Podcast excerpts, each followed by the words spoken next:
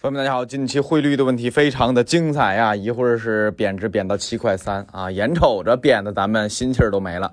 但是，哎，政策连续出台，又把它打回来了啊，又给压回来了。哎，汇率的问题之前出过好几期，还记得汇率的定价是哪三大要素吗？第一个，那就是我们的一篮子货币。对吧？一篮子货币里边就是参考什么美元呐、英镑啊、欧元呐、日元呐，还有什么泰铢啊，对吧？一篮子货币它的变化，哎，我们来定价。第二个呢，就是市场供求关系。人民币是啥东西？人民币就是哎和这个美元呢和其他货币来回互交换的这么一个货币东西。汇率就是这个交换的价格。那么供求关系影不影响它这个价格呢？也影响，对吧？哎，第三个是逆周期因子。哎，这个逆周期因子到现在大家也搞不明白咋回事儿。总之，我个人推测应该是定价出来之后再给个系数啊，一般是这么个。揣测啊，当然，但这是我猜的啊。这个系数你可以这么理解啊，假如这个定价定出来十块钱，我想让它低一点，那就给它一个零点九一乘，这不这不就就就少打了九折了吗？对吧？我想让它高一点，你给它个一点一，这不加了百分之十吗？哎，就这么一个意思啊。总之就是三大定价要素影响了汇率的价格。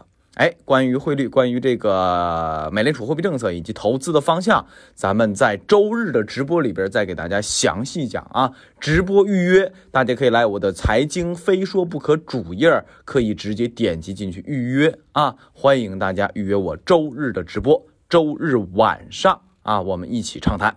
好，回到正题当中，那这个时候我们再来说，咱们怎么就把这个七块三毛几的。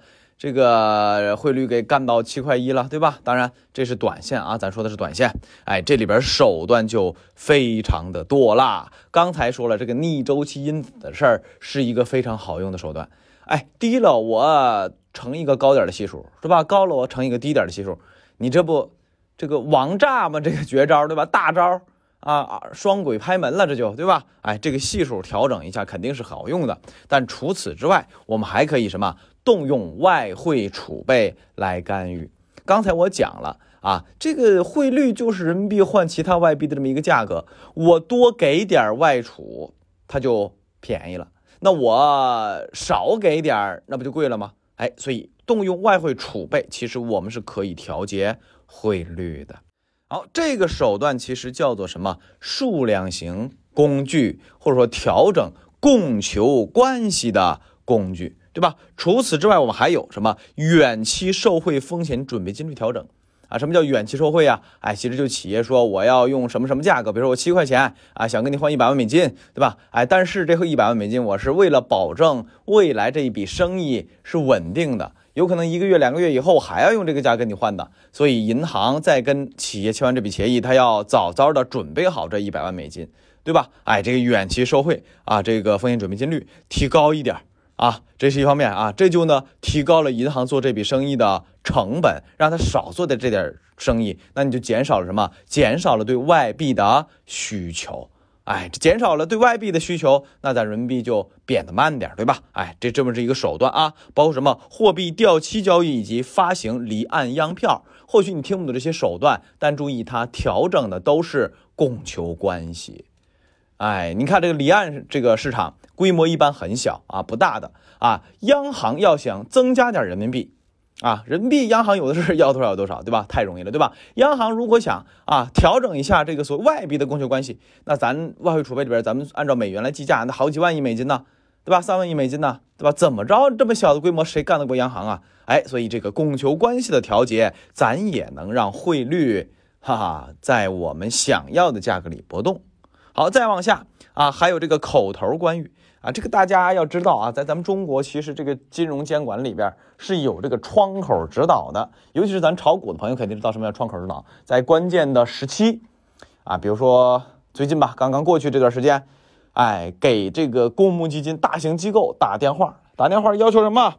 不得单日净卖出，行不行？什么叫净卖出啊？我可以把这只股票卖了。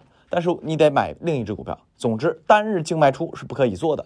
就打电话告诉这件事儿，也没下什么文件，也没出什么条文规定，法律都没有。就是哎，管理层打电话给你一个指导，这叫窗口指导。那咱汇率行不行啊？可以呀。对吧？不仅是向市场传递态度，首先向市场给个态度。你看前两天咱们就发文啊，咱们什么央行啊、监外管局各方面吧，啊发文说要稳定股市、汇市、债市，这是向市场喊话，给一个态度。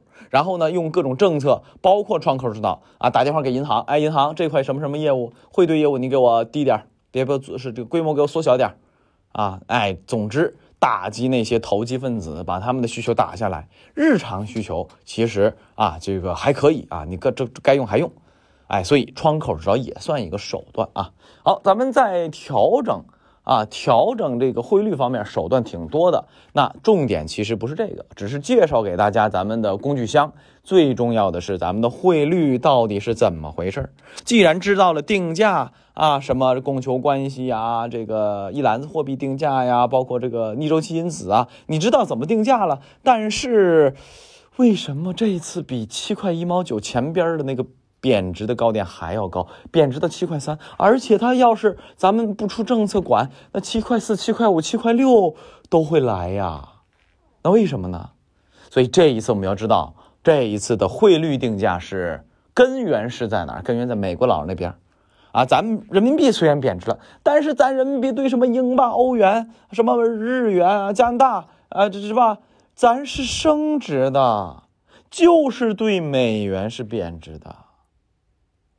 啊，这个数据你听完之后你就知道了，一切根源在美国，一切责任在美方，这个是肯定的啊。大家这个没有说反话啊，所以这个时候我们需要明白，美元要强到什么时候？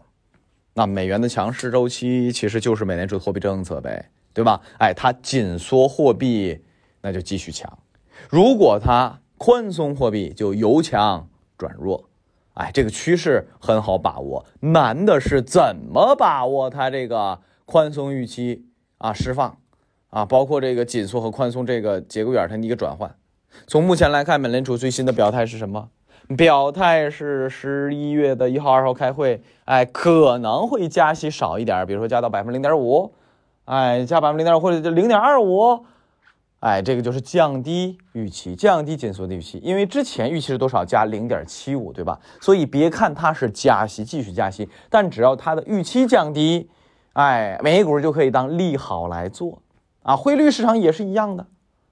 啊，但请注意，说的这是短线啊，趋势性的还是不变。只要它还在加息，只要它还在缩表，那么紧缩的周期就会促就它的趋势性的强势和牛市，对吧？这是关键点。好，时间点马上要来了，十一月二号、一号、二号，我们听到消息估计要到三号凌晨了。